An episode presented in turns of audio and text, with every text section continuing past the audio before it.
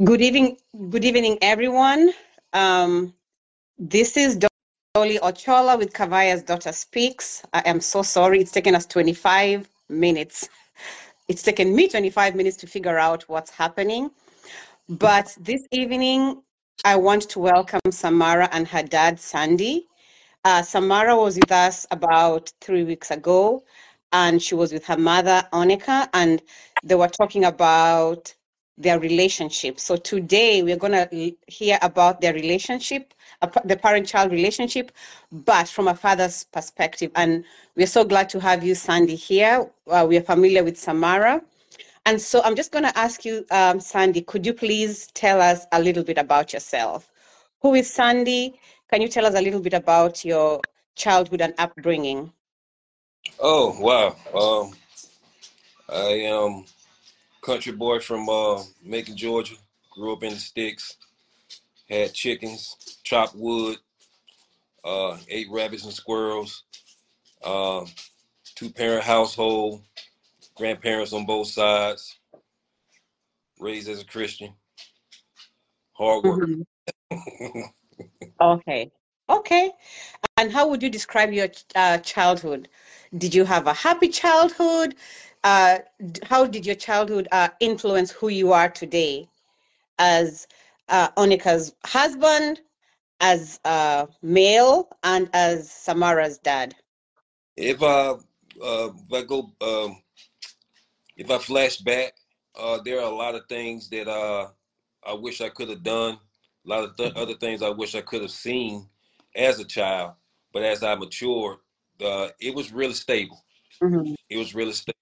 Um, sometimes when you're growing up, you want to do what you see other kids do, do mm-hmm. some of the things television, and that just wasn't our life. You know. Um, okay. Hard working. Uh, my parents, uh, they raised me up with great, strong moral values. But as far as my life growing up in the woods, it was I was satisfied with it until I wasn't satisfied with it. mm-hmm. mm-hmm.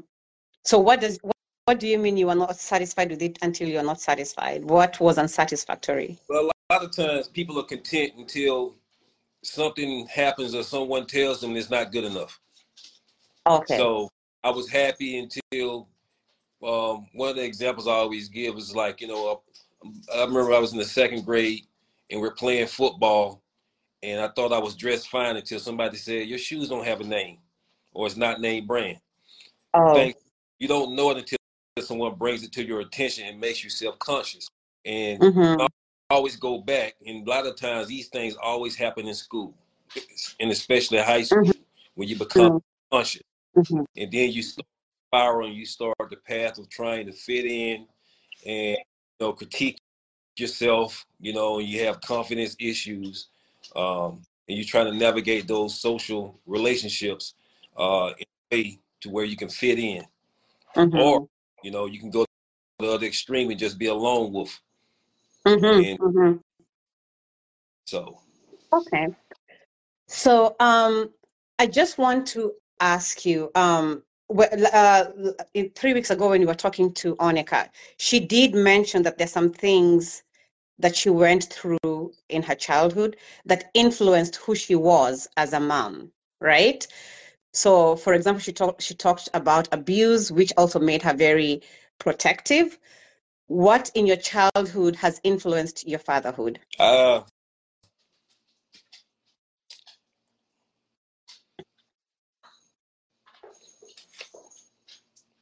what in my childhood has influenced my fatherhood? Um, mm-hmm. Well, I had a, I would say I had a good father and a grandfather. I had two strong male figures in my life. Um, mm-hmm.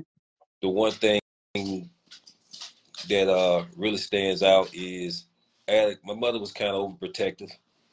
Um, she kept us close. She was a housewife up until I got to like the 11th grade. So mm-hmm. she, my brother, really, really close. Um, me and my brother are three years apart. Okay. Uh, so we were all she had, and I also have a younger sister who's seven years younger than me.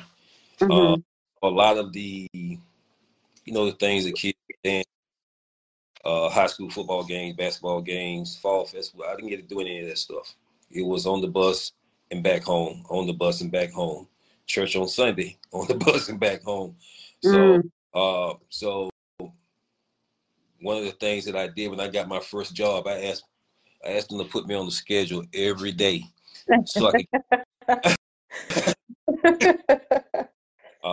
that was kind of the only way I could get out the house. Uh, took karate classes in the tenth grade, who was taught by a, a teacher in another county. Um, since he was a, a black man about the same age as my father, they trusted him and they let me go to these karate classes. Those are the only way I could get out the house. Um, so, but as soon as I graduated, I kind of took flight. I joined the Navy and I had to get away. Um, now I love my mother. We don't have any conflict now. Mm-hmm. They mm-hmm. raised me uh, and raised my brother that I just didn't agree with. Um, mm-hmm. Didn't want anybody doing too much for me. You know, you know, I'm be just on. I, I don't like nobody telling me what to do. I mean, especially being around my grandfather as much as I did. My grandfather was a man's man, so and I'm big on chivalry. So mm-hmm. um, I I pretty much took mine from him, and me and my mother but we butt, butted heads a, a, a lot um, because there's just certain things that she couldn't do for me, and I wasn't going to let her. Mm-hmm. Um, so first chance I got, I left so that nobody had to worry about me. I went in the military. So. okay. Well, thank you for your service. So I'm gonna um go to um Samara. Hi, Samara. Hi.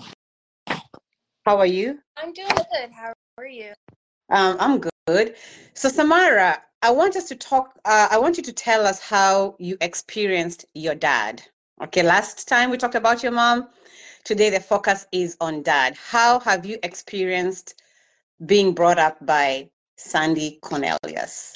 Um, so yeah, so I think I mentioned the last time, but like when I was younger, I was a really big daddy's girl. Um, because he was with me the first few years when my mom was traveling. Um, me and my dad were together, so I think I born I I formed a bond with my dad a little bit faster than I did with my mom. So I mm-hmm. think from as young as I can remember up through middle school or maybe even like late elementary school, I was really of much of a lot of a daddy's girl. Um, you would agree, yeah. Um, so just because, like my dad said, my dad he is he the nicest person I've ever met. Like I'm not exaggerating, and he's just extremely chivalrous. He's just a caring person. So mm-hmm. it's not difficult to it's not difficult to like him objectively strangers like him everybody likes him but especially like as his kid mm, he was always doing things that made me feel special mm-hmm. or looking out there you know having my favorite snacks or always knowing what i wanted to order like things like that um that i think never made me really question that he cared about me mm-hmm. you know i think just like when you have friendships or relationships with people you know you do things here and there to strengthen the relationship and i can say that my dad has always been that way either mm-hmm. going on dates or we were you know doing things together like so it wasn't i would say that me and him had a, like a strong relationship um mm-hmm. really really really early on i would say yeah he was just always okay. really sweet mm-hmm. most of the time most of the time okay Okay, so um, let's talk about um, you growing up. Okay, so as a young child, you were mostly with, with dad, and then uh, it got to a point, I think your mom started traveling less, right? Did that change your relationship with your dad, or did the dynamics shift a little bit? Not really when she stopped traveling, because she stopped traveling when I was like five. So okay yeah, it was still really, really early. I just think that me and my dad, just because I was so, so young when he left, just kind of like intrinsic, know what the word for it is, or like instinct was mm-hmm. just closer with him. Um, but I would say maybe it started to change and maybe we got less close, maybe like middle school, right around like every point in a kid's life where you start like learning things or trying to figure out who you are and going Learn through to be a things. girl. Yeah, learning to be a girl. That too. When you hit certain stages as a girl, you're gonna be close with your mom with certain things Mhm. Um, that you're not necessarily going to talk to your dad about. Mm-hmm. You know what I mean? Mhm. So I think also just growing up, Mm-hmm. I started to have more things that I needed insight specifically from my mother with. And Mhm. also just like we said, me and my dad don't agree all the time on Mhm. everything. And so as I got older, there just started to be more things for us to disagree about. Okay. Yeah. okay, so we talked about uh, disagreement, but let me go to dad.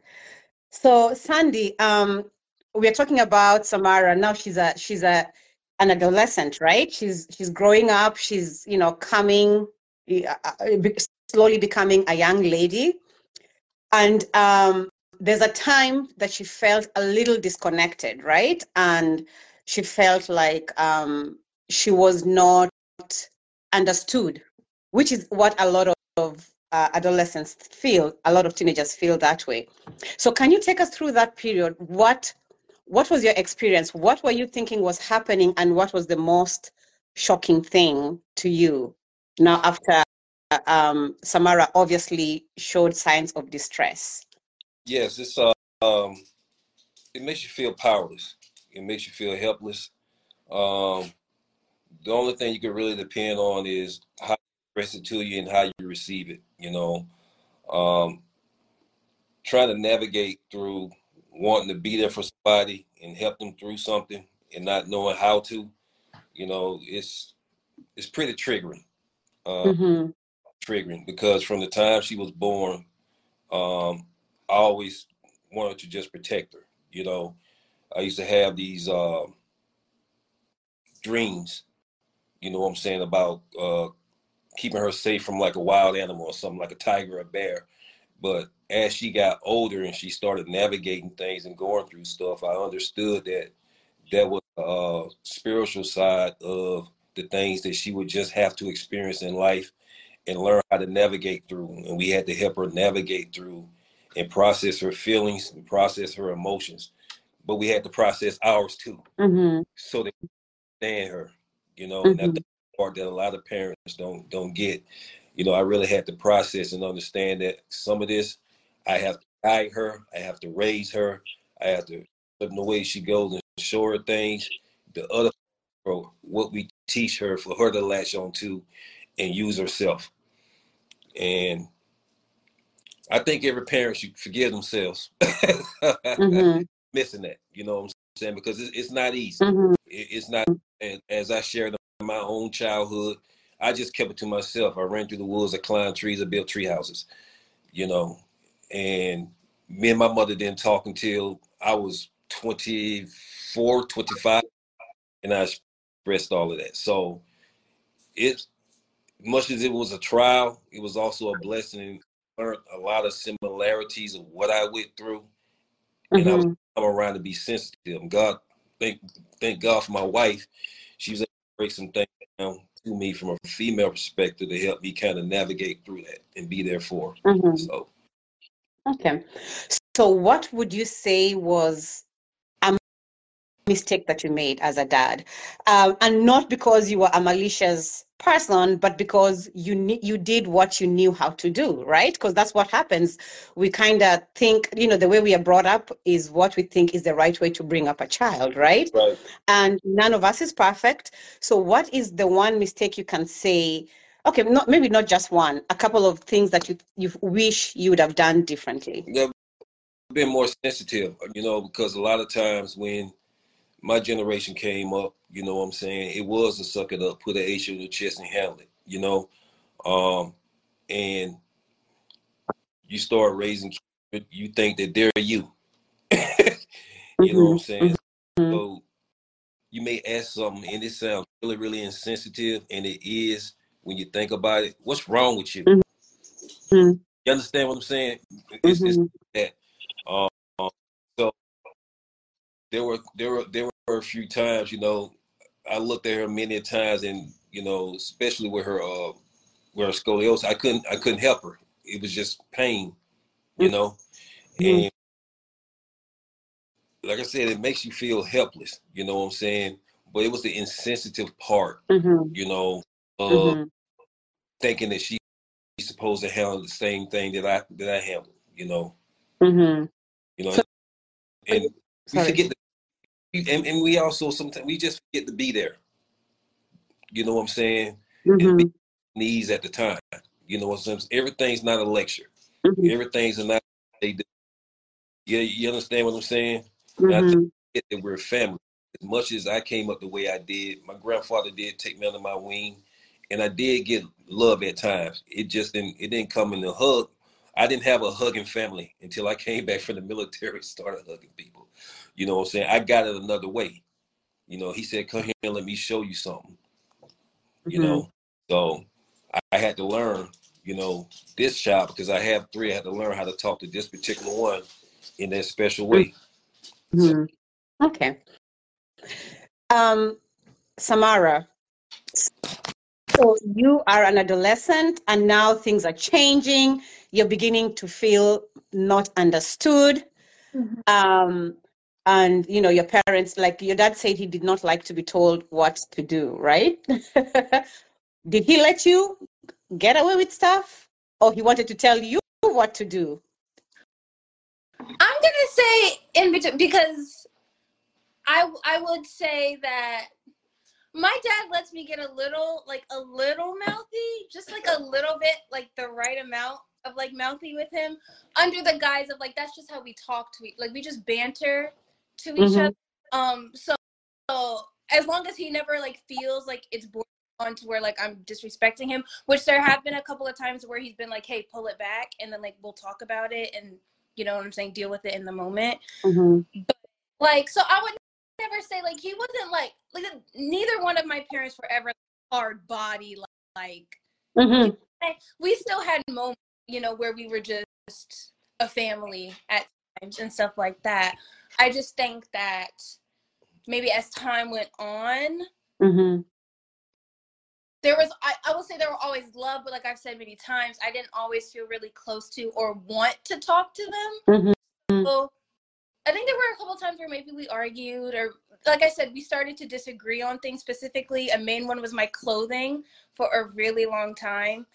I think like I started to get into like crop tops and stuff in middle school, and that was a big no, and things like that. So like there were little things that like were always that were like always a debate, yeah, or like ever since I was young, I would always play in makeup. I would get in trouble for playing in my sister's makeup. I would play in my mom's makeup and get in trouble. So like right around middle school, like I think I wanted to start wearing like mascara and stuff like that. He didn't let me. And like I wanted to like I mean I would wear like lip glosses and stuff, but nothing crazy. But like I wanted to start getting into wearing like different colors. He wouldn't let me do that either. So there were a few like arguments or like I won't say they were arguments because back because back then we didn't really know how to argue. So there was Mhm. there was a point to where like I feel like now we actually let ourselves argue, Mhm. which better to me. Or yeah, we let ourselves disagree. Like we will debate and but we I think what we know now is number one, they'll let me talk and respond, which I can um appreciate. But but also we know when it's like okay like we're not getting it through to each other let's leave it be Mhm. so i think that back then though we didn't know how to argue so it would either like really really drag on and then both parties would wind up upset Mhm. It would just get like, like shut down really early and like i was told like you know my answer is whatever and then that was it Mhm. so that's So- kind of like how it would go Did he let you wear, a, a crop top or two? no There was, I think, there was even like a day where he had me like throw them away. I had to throw them because I couldn't buy them. Like back in, I'm not buying anything. Like I was a kid, so like I wasn't like going out and buying clothes Mhm. yet. My peers were present, so anything I bought, I was with you know my mom or I was with him. Mhm. So I them to buy me crop tops. So I started like to cut them. Like I would cut. I started off like cutting like t-shirts and then I would wear them in the house because like you can't get mad at me for wearing a crop top in the house. I'm not going anywhere. Mhm. So I house, but then like I started like trying to wear them out here and there, and some days I would get away with it, some days I wouldn't. And then like there was one day where like he really wasn't feeling it, and I had to throw them away. oh, But oh, okay. so that is that is a common um issue that parents have, you know, with their kids, what to wear, what is decent, what is decent for this event, and what is not decent for this event. Okay. So I'm gonna go back to dad. So dad, we know that it got to a point where um there was a lot of um uh turmoil, let me put it that way, in Samara's life. And so now you finally find out that there's something serious happening, and now Samara is in hospital. Can you take us through that as a dad? Um, how did that feel? What were the things that you thought of? What are your, the feelings that went through your head? What are the some of the questions you had? And maybe there was no one to answer. Yeah. Um, so there was a lot of God, what is this? Um, there was a little anger at God. I'm like, okay, my baby got scoliosis and now she's fighting for her life. Like, what part of the game is this? Yeah, you know. Um, and then there was that feeling of helplessness again. I mean, it took a lot of prayer and it took a prayer circle around us to uh, actually navigate through that. Um, that night when this all started um, was a hard night. By the morning, I felt like she was gonna make it, and after that, I was hoping that she had a great quality of life after that. You know, but those are those things that I had those prophetic dreams of protecting her about. Wasn't nothing that was going to eat her up. It was the things of the world. And that's one of the reasons why, just like the question you just asked her, it's one of the reasons why we let her express herself when she talks. She knows when to pull it back, when it's getting out of hand and stuff. But I don't want her to keep stuff bottled in. I don't want her to feel, like she can't talk, you know. And so from that point on, I think that's that's the point where we really gave her freedom to express herself. Mhm. Because you got to process through your feelings. You can't just hold them in. You got to process them. You got to understand where they come from, why you're feeling like that, and and the origins of it, so that you can deal with it. You know, Mhm, mhm. you know, and, and quite honestly, the old school in me sometimes, you know, ask that insensitive question a lot of times. What's wrong with you? Mhm, You know, because you don't mhm, them to go through you it's like i know what's out there i know peer pressures out there i know there are things that and people out there in the culture and society is gonna make you not feel good enough pretty enough all you know but i can't i cry sometimes when i think about it. I can't protect her. I can't go with her everywhere. I mhm, have to wrap up and put protection on her you know but she has to grow with where her roots are planted at and where whichever way they may grow mhm, you know? Um, mhm, and i correlate that with my wife tells me all the time say you're more like your mother than you think you are. And i kind of picked it up early in our marriage. You know the overprotective part i can be that. I purpose not to be. I purpose not to be. I'm not driving you everywhere. I don't want to support you as an adult. Um, I don't I don't want the pressure of worrying about what you're doing and where you're at all the time. Mhm, That kind of worry. I want to be able to let you go. mhm. So when the turmoil and stuff, all these things work together, you know. So I think us going through that turmoil also helped me be able to kind of give her over to God, you know, because at that point there was nothing I can do but pray and hope, mhm, you know. And she's got a world that she's got to go out there and live in, you know. And I mhm. broke it for me. Okay. Um, I'm just wondering, you know, um, usually when your child is admitted and, um, you know, things start to calm down, you know, you have the fast session as a as a family, right? What is the most remarkable thing that Samara said to you that you're willing to share during that first session that was an eye opener to you? Wow. Um, I tell you what, um, Mhm. the uh, in the ER, she was conscious enough, and she whispered to me when I was standing over her. She said, "Daddy, I'm sorry." I didn't mean that happen." Sorry, I didn't hear that. You, you got cut off for a minute. Daddy, I'm sorry, What? I didn't mean for this to happen. Oh, okay. hmm And in her saying that, I knew that she wanted to live. Mm, She's live. You know, mhm, that that was the hope. You know, I mean, we hear this all the time. Everybody don't come back. you know, everybody don't come back. Those, Mhm. those said that. You know what I'm saying? Okay, there's the there's her fight. You know what I'm saying? That she wants to get better. You know what I'm saying? And she don't mhm, you know, mhm, almost immediate because that was in the ER. mhm, you know, from mhm, where this happened at. So mhm. You you mentioned that um, it was not until you were 25 that you spoke to your mom. Were you already out of the Navy or you were still in the Navy at that point? Navy, I came out of the Navy.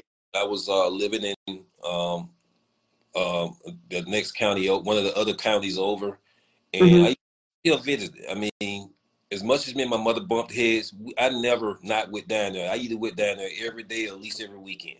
I was always down Mhm, mhm, eat or whatever. And we had a talk. She began to tell me about some of my affairs, and I, I didn't know I was still getting mail at home. I said, "Well, I take care of it." And we kind of had an argument, and I said, "Mom, I don't need your help. I got it. Worry about something else. Be retired."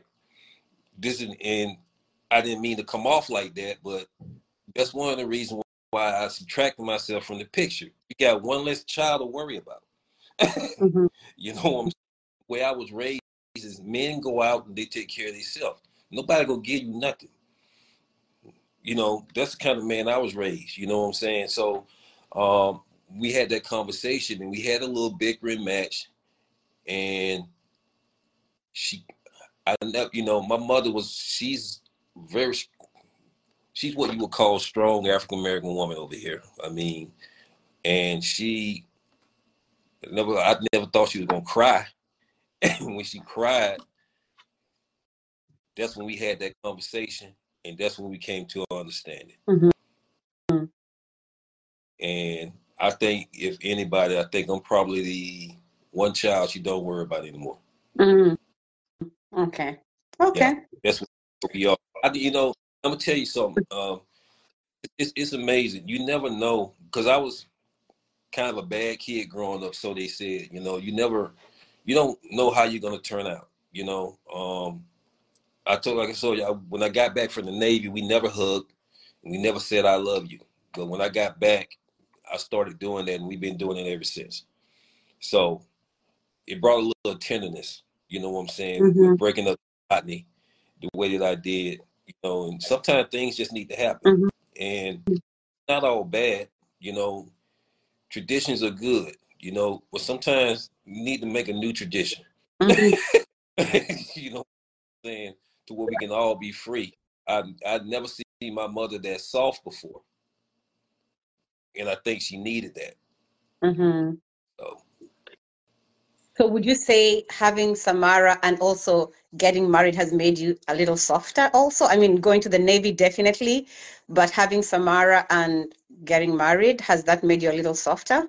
oh yeah, I'm domesticated. I mean I was uh uh but you know, my wife she lets me do ride outs when I need them and get away when I need them. Um, I cycle whenever I get back on my bike. Um, she won't let me get a motorcycle though. Um, they they're my responsibility. You know, I mean, I hurt somebody about my family and my girls, and I got an older daughter. I mean, I'm just being candid. mm-hmm. You know what I'm saying? That's with a man's family, you know, and that's one of the things that I think that, you know, fathers and daughters where they kind of bump head at. It's like if something happened to you out there, right? You know mm-hmm. what I'm mm-hmm. saying? You know, they're gonna like where, where your family at, right? If my wife is out there and something happened to her, she's my responsibility. I can't I can't have it on my hands. You mm-hmm. know, I take responsibility. You know, I mean, mm-hmm. I go at some point in time, but until then, you know, when I go over to her husband, if something happened to her, I'm coming to see him. mm-hmm. mm-hmm. That's the way. Yeah. That's and that's the way that it should go. Mm-hmm. You know, I mean, mm-hmm. me softer because I am. I mean, I'm. You know, I'll I'll make food for him. I go get it for him. I get him a glass of water. I do all the things. Just I'm still an agile 52 year old man. Move pretty fast, move pretty good. Um, and I want them to feel exactly how a lady's supposed to be, especially my. I want to feel just exactly how a lady's supposed to be treated. You know, there are certain traditions that should never die, and chivalry is one of them. Mm-hmm.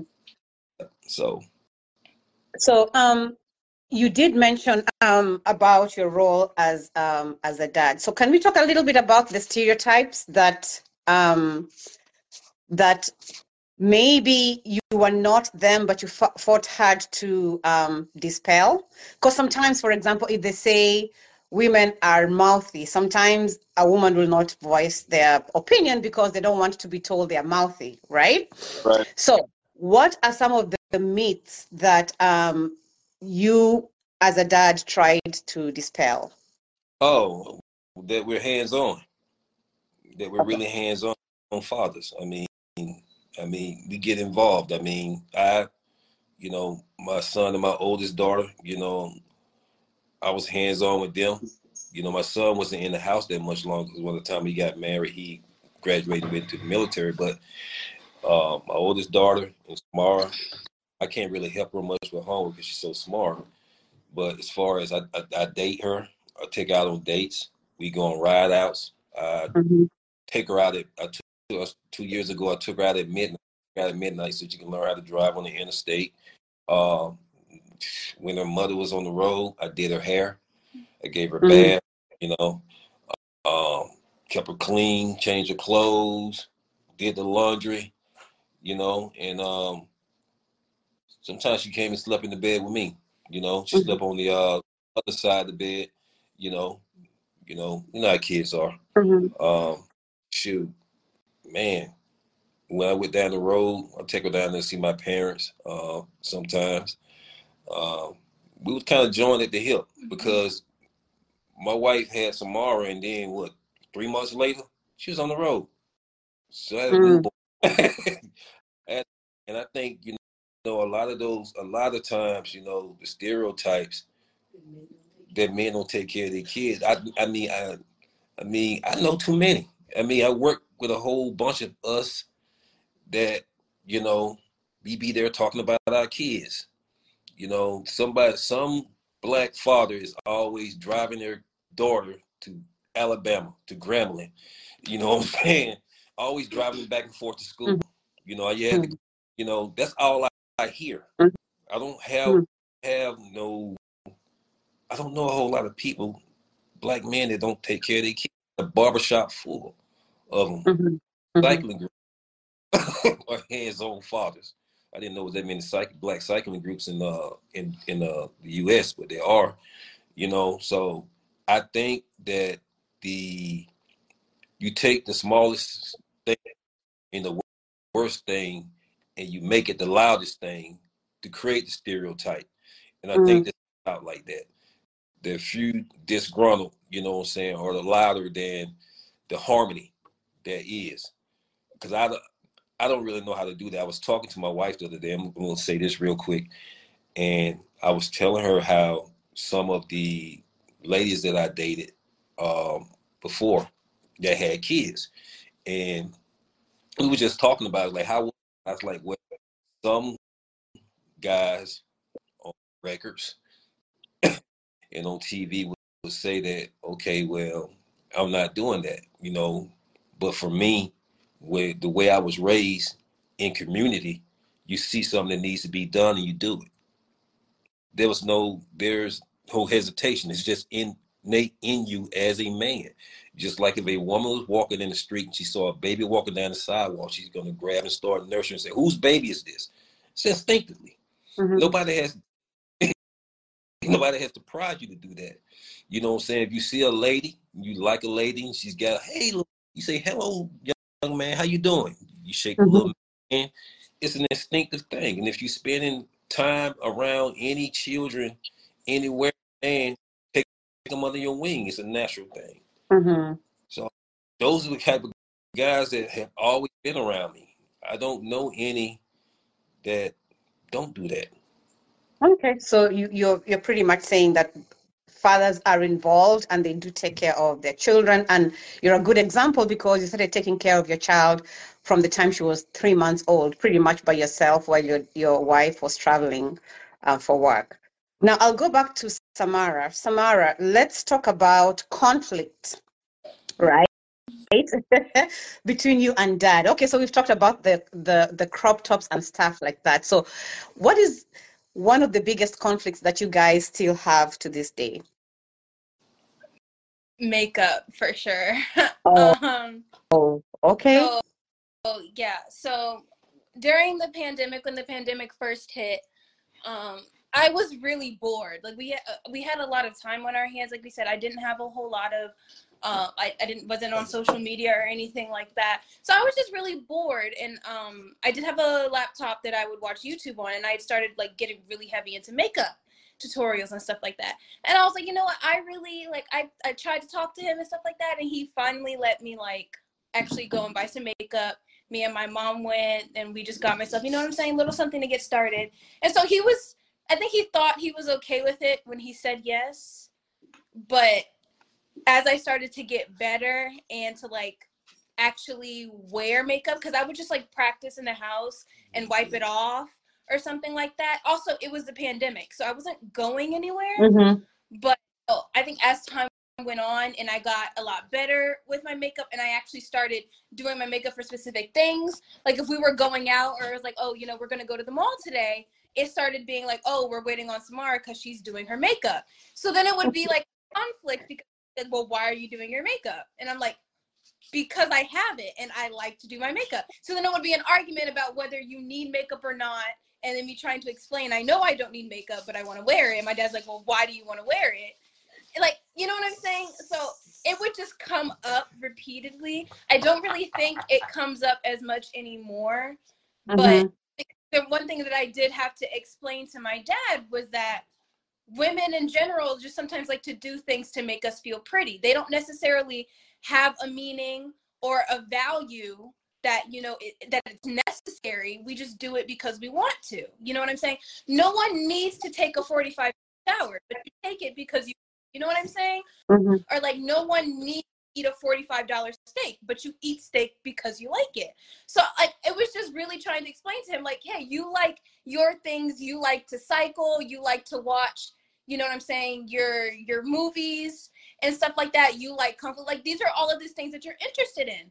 Me as a girl, I'm to be interested in other girly things. One of those things just happens to be makeup. So I had to explain to him that like, you know, part of my little ritual of like, you know, feeling like a girl is to sit down and do my makeup. I know I don't need it. And I had to like, I think that's something that every woman has to discover for themselves your relationship with outward things and outward beauty, and whether you're going to connect what's on the outside with what's on the inside or, you know, find that right balance. So I think I've always been good with finding the balance. I've never done super crazy makeup, never just worn makeup 24 7 just because I didn't want to be seen without it. It was never like that, but he just really he couldn't understand. It was like I was speaking another language. He couldn't understand it. So there would be days where I'd be like, "Hey dad, like do you think I look pretty?" cuz I I always check for his approval. I've gotten there are some times now to where like I can live without it. Like when I got my nose pierced, I knew he didn't want me to do it, but I, I mean I didn't really I didn't care. I, I just got it but um I still in some ways like do look for like his approval like when I would first start like wearing makeup, like I would like ask him and he'd be like, Why you got on so much? Or da da da da like why are you wearing it? Like you don't need it. So I had to kind of like explain to him, like, you know, I know that I don't need don't need to tell me I don't need the makeup. I know I don't need the makeup. Just like, you know what I'm saying? Be a little gentler. And then he did. He started buying my makeup for me sometimes. So Mm-hmm, mhm. yeah. And now it's much not even really a conversation. Like he understands and I don't even really wear it that much. Mhm. So it's a good So, Mhm. so Sandy, um, sometimes as parents we project our fears on our kids, right? Yes. Yes. What was the fear behind your daughter wearing makeup? What was your fear? I didn't want it's almost like I I'm thinking that she's putting it on because she's insecure. Right? Mhm. And me being, being a little bit more mature, you know, I tried to convince both my daughters that they are beautiful natural. You know, um, you know, which I was insecure. yeah, but you know, but you know, I'm I'm I'm a dad. I'm like, damn, y'all don't listen to nothing I say. That's what that's kind of like my response. You don't listen to nothing I tell you. So you don't believe me, right? You believe the world, you don't believe me, right? So Mm. you trust you know, more than you trust what I'm saying, you know, and that's kind of how I I took it, you know. So it's you know, and as far as the project, you know, we do have a tendency to do that as parents. My mother had a saying when I would ask, "Why can't we go to the movies?" You don't need to go to the movies. Why can't I go to the dance? You don't need to go. that was the answer for everything. If I asked my father why, he said the car tire. Mhm. you know, th- those are the reasons I got. You know, so I never wanted to project. I tried. My wife will tell you, I tried very hard not to project my fears uh, onto my children. I wanted them to grow. I wanted them to know how to drive and take care of themselves. I did not want it as much as my mother and the women on that on my mother's side of the family. My my maternal grandmother did too much for the men in the family. I did not want no parts of that. Mm. So, but So, so- Mhm. yeah, so let me ask you something. So I, I heard Samara saying that she always looked for your approval. Maybe now she doesn't always look for your approval. So how does it make you feel as a dad that here is your daughter who adores you and is looking for your approval and you're asking her why instead of just telling her, yes, you look pretty, you're you're questioning her and asking her why she's wearing this, she shouldn't wear this. How does that make you feel? Oh, it makes me kind of proud. You know, I mean, it, it feels good to, to know that she wants my approval. You know, well, like I tell my wife, I said she still won't do. She still won't listen, but she's gonna do. But you know, a part of that, you know, um, to the, the honest to God truth is part of that was when she was going through her transition and going through her hard period. I had to allow her to express herself all the way. So I had to let her experiment. You know, I had to let her develop. She was a young lady. You know, uh, I just always reaffirmed her and made sure that you know you don't need that, but go ahead. Mhm. So I, you know, and it kind of gives me um it gives me a job of making sure I, I stay on the straight and narrow. Mhm, mhm, mhm. approval. You know, and I'm and I'm, I'm glad of that.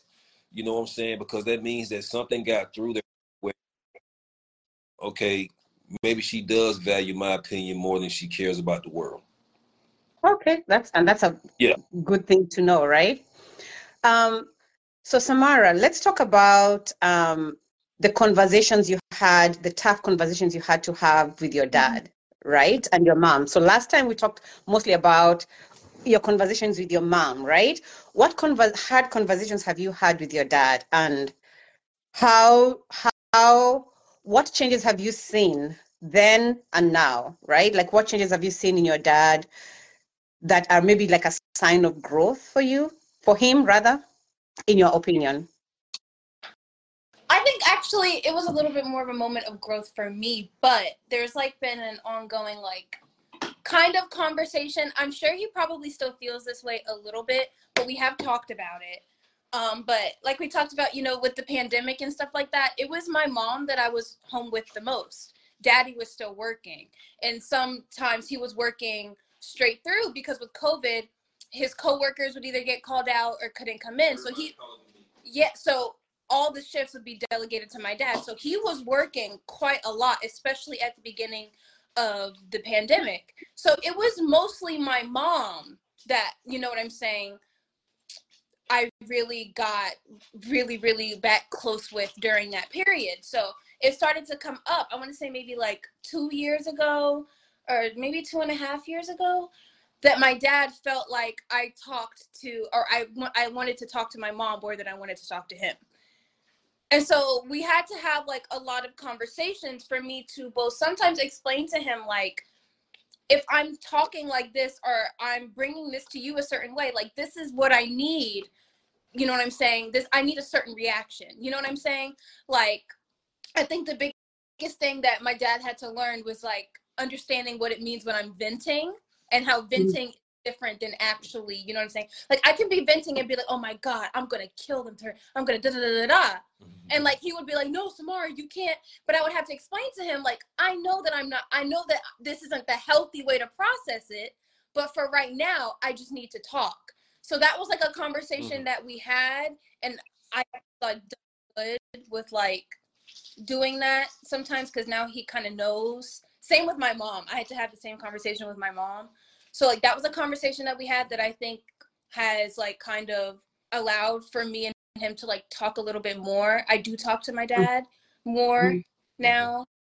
I do still talk to my mom like a little bit more, but it's just because she's always here with me, like 24 7. So, whatever like random thought pattern I'm having or something like that, she's just, her office like literally 10 feet from my room. So it's not hard to reach her. It just so happens that when my dad gets home, he's usually really tired. And we're usually just trying to make sure he gets dinner so he can rest. Mm-hmm. So there's a few days out of the week where I have my dad here and he be going places and running everywhere and and, and yeah and so and then fridays are delegated to my boyfriend so i don't see dad like a whole lot mm-hmm. i don't see him like a whole lot two full days out of the week, but I try to where we can, you know, a little.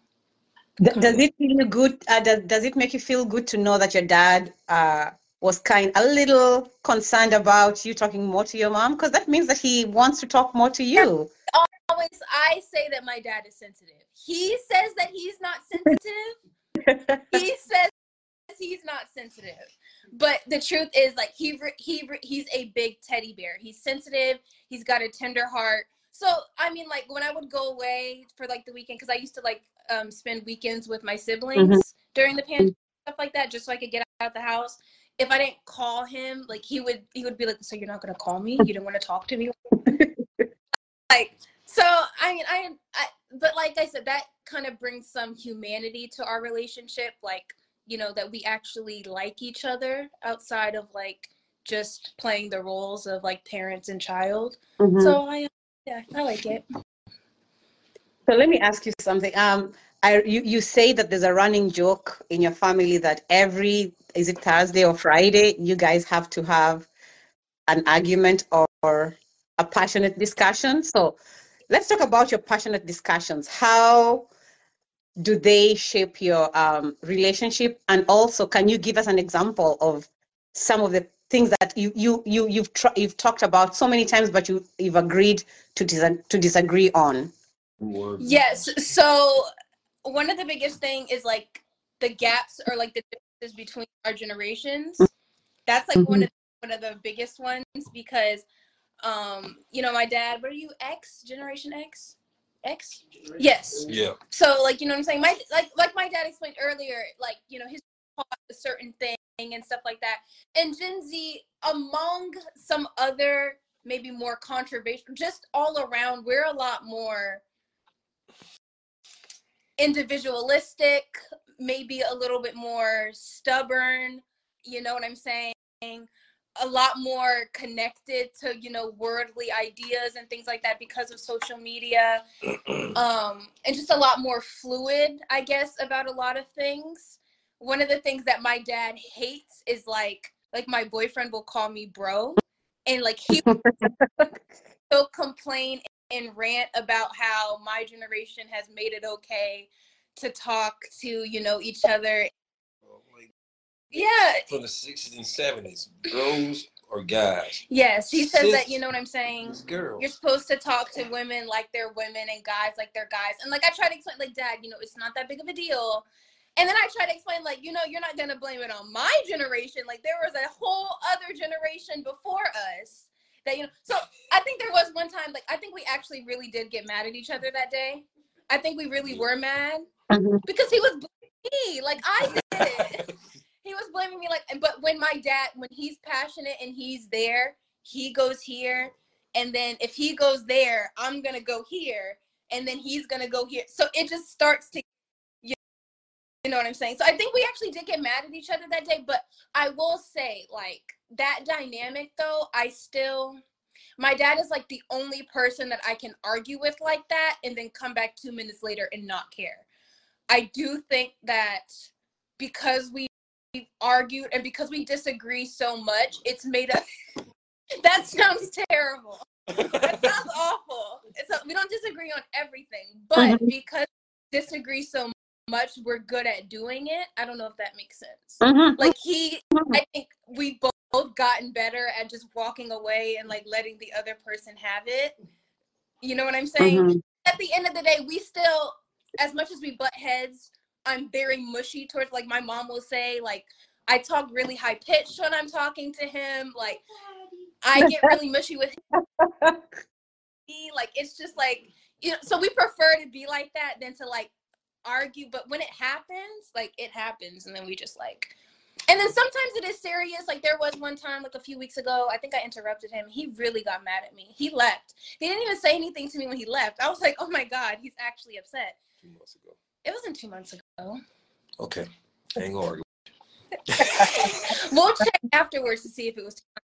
But yeah, so like, and I, and then I was gonna leave it because I felt like he was mad for no reason. But he's still my dad, so I texted him and I was like, "Hey, daddy, look, I'm really sorry I upset you," and he responded back, and we were fine.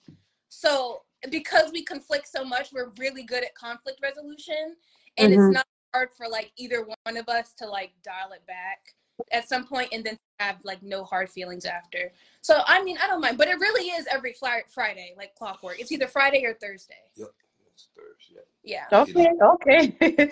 so, uh, Sandy, let's let's talk about um, how Samara relates to you versus how you related to your dad and to your mom. Oh, shoot. Hmm. I think that Samara's is probably 10 times more than I was. Yeah. So, um, in my generation and my father's generation, it was pretty much deal with it. Uh, what I say goes. It was still a lot of that, you know, no means no. And there was no expression.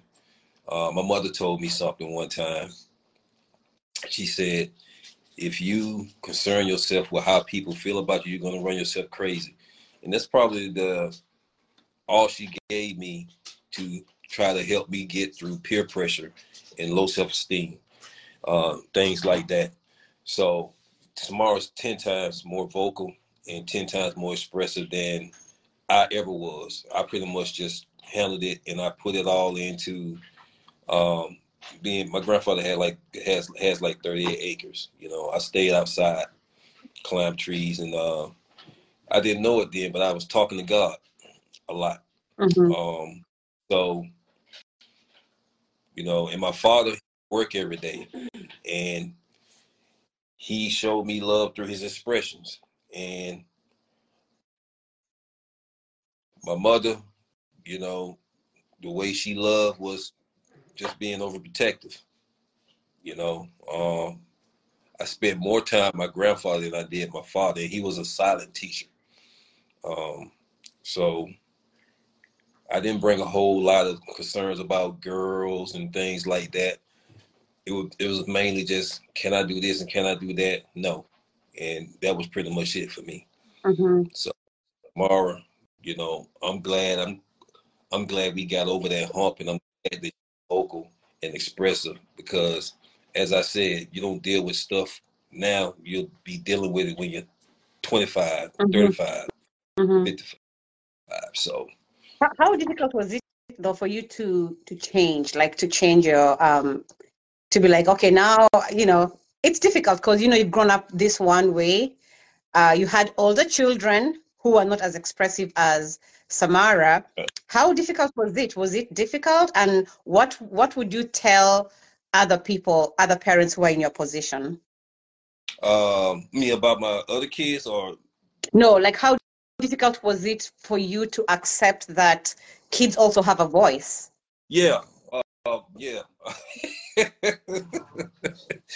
wow. It was uh it took some humbling.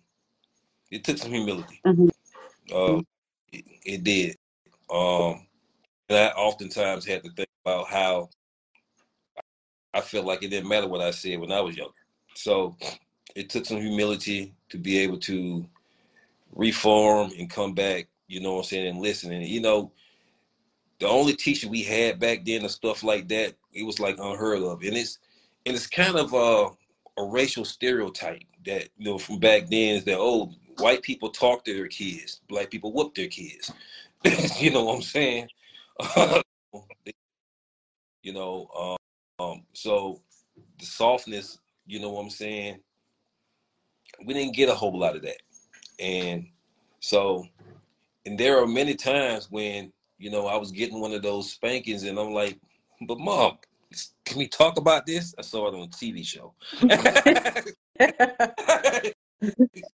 know, I, I figured I'd try that, you know. So it took a lot of humbling, you know what I'm saying? I mean, it's hard to break uh certain traditions, you know, uh, a lot of times. But if you still love and you still care, you know what I'm saying, then you can make you can make the transformation.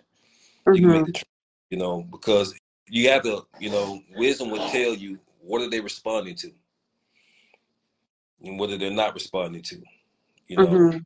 Now, Mhm. Generation X, you know, don't get me wrong, there are still some things in this world today that I agree with. A young man need to know how to change a tire, change a battery, you know what I'm saying? Put air in the tires, change oil.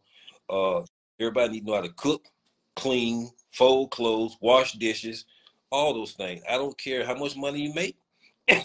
you're gonna need always need a plumber, you're gonna need a welder, you're gonna need a construction worker, you're gonna need a mechanic. You know, I'm just very old school, and I don't think that our society and our culture has did a good job of keeping those blue collar jobs like that and skills elevated to a point that brings us all together as one. You know, it's too much separation, and I think that if we can get grassroots, you know, what I'm saying, all can communicate better, Mhm. better. So, likewise, this way you can bridge the gap between the generations. Mhm. So, So does does Samara know how to, to, to put air in her tire? Samara just had to like fill up a gas tank like a year ago. um, I don't know, like I don't really know, only because I struggle with like another argument that we have is the fact that I'm not good at directions. Anywhere I go, I have to have my GPS. And my dad, he hates like he'll be like, "What do you mean you don't know how to get from down here to the mall? You've been going to the mall since you were five years old. If you wasn't asleep, then you would know." Like you know what I'm saying? And I have to like explain to him, like, "Dad, I just don't know directions the way that you do. I'm not."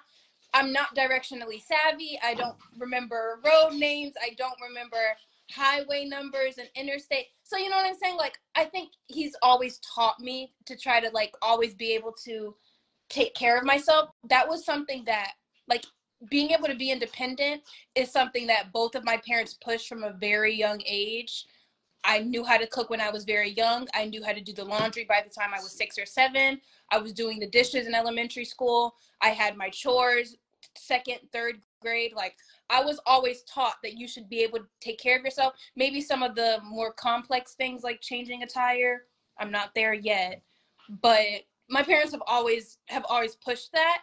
So like just as much as there are things that we disagree on, there are things that we agree on. We've never disagreed about school being uh, being like prime and being like my first concern. That school always comes first. We've always agreed on that. Um, he didn't like the fact that I wear makeup, and he probably still doesn't like the clothes that I wear. But compared to some of the things that other kids my age are doing, we still agree on like the principles of like don't do stupid stuff. You know what I'm saying? Like there there are lots of things I don't do. As much as he probably would complain about me not listening, I listen a lot. Mm-hmm. I don't really go. I do my homework. I the latest I'm home is ten o'clock, maybe. You know what I'm saying? So we don't. I would say that a lot of the things that we do, like foundationally, we do agree on, mm-hmm. And I mm. do. That you just because we disagree doesn't mean that I don't still listen because I still live here. So, so you know what I oh, mean. I'm just curious. Can you talk to your dad about your boyfriend? Do you talk to your dad about your boyfriend? Yes. Okay. My, he's my second boyfriend that they've known about. My first boyfriend literally met him like what? Do you remember Amir? My first boyfriend literally like a couple months after I got my phone. And my mom actually came and dropped me off at the first date. We had the first date or whatever. And then that was my first boyfriend. So that was 2020, 2020 to like May of 2021 and then that ended and then this is my second relationship. And I was talking to him for a while and then I eventually you know let my parents know like you know there's this guy I'm interested in. I want you to meet them cuz they also said I couldn't like date properly until they met him. Like that was a criteria. So we weren't like doing a lot of stuff really. We were really just talking and texting for a long time. And then in January, they officially met him. Um, and they liked him. It went really well. It went better than I think me and you know him had expected.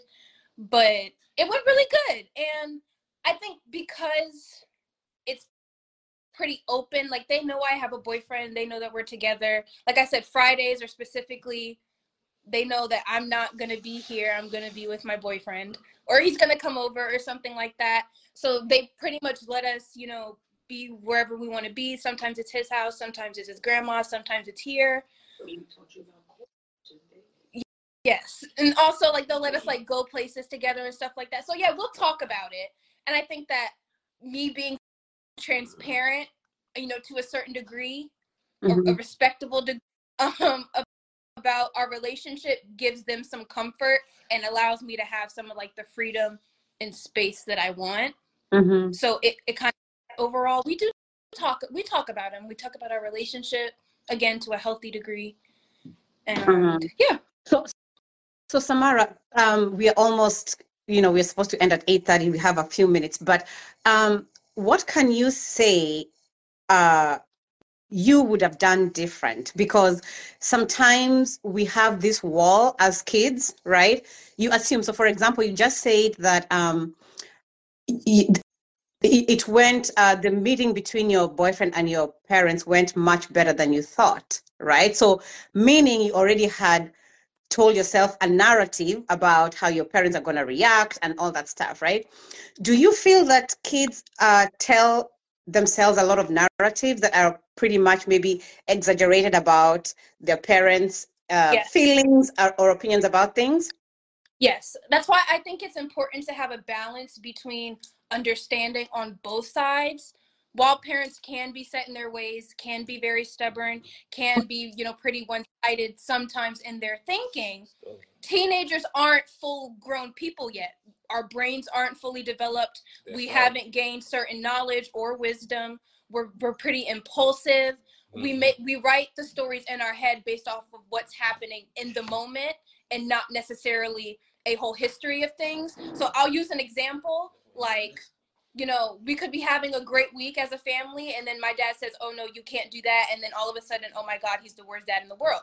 That's how teenagers are. So I think, you know, it's a healthy degree of recognizing when there is an issue and when a teenager is just being a teenager.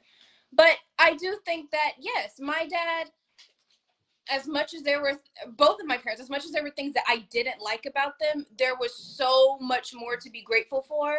I've never had to look for a plate of food. I've never had to look for love, never had to look for clothes. I've had what I wanted in life and more because of them. Like I said, my dad is so sweet, so tender. He'll bring me whatever food I want, no matter how tired he is. He'll bring me my snacks, my favorite ice cream. Like, you know what I'm saying? So I think that if I was younger, something that I would do different is do better with being more honest to myself about the narratives that I'm telling myself. Um, I may have felt unloved or felt like no one understood me, but there were people that were always trying, specifically my parents, and there were people that always did love me. Nothing changed. Mm-hmm. It's not like they did and now that they do, you mm-hmm. know? So I that, that was a really, really big part of it. Again, there were some things that were happening that were significant and did contribute. But some of it was my own, you know, thinking you spiral when you're a kid you you're you're unstable in a lot of ways whereas i was still i think that we we all say that like i matured fast and kind of independent just because of the fact that i was always around adults but i was still you can't rush certain things you know what i'm saying? So i didn't know everything. I wasn't as you know what i'm saying logical as i was thinking i was being. So there was definitely growth that had to happen on both sides Mm-hmm. Like, you know what I'm saying? My parents give me and my boyfriend a lot of freedom and a lot of, you know, grace to kind of have our own space. So my growth looks like, you know, if I ask to do something and they say no, respect it. You know, leave it be. Don't push it. Don't lie about it. Don't try to do it anyways. Just let it be so then we can still, you know what I'm saying, have our, our relationship. Okay. So, yeah. Dad, um, what what would what would you say um, to conclude our session? Because um, uh, unfortunately, we're running out of time. It was supposed to be one and a half hours, of which 25 minutes we were trying to fix a glitch. But um, what what would be the takeaway message that you would give to dads regarding their relationships with their children, daddy daughter, and daddy son relationships? Uh, I would be a good listener be sensitive, and be humble. We don't know everything either, right? And we don't know exactly what they're going. Always place, create a safe place where there's no judgment and no condemnation, as it says in the Bible, so that they can express themselves. So you can know exactly what they're dealing with. Mm-hmm. Because if they can't, what are they gonna tell? Mm-hmm. that's that's key. Mm-hmm. You know? And I, because we have have our own way of doing things, we don't always create the environment. Mm-hmm. So, yeah, and it's gonna be some stuff you don't want to hear. You know what I'm saying? But we we're gonna have to pray to God and just not be surprised at anything we hear, and deal with it. Mm-hmm. But them holding it in and not being able to come to you is not an option. Mm-hmm.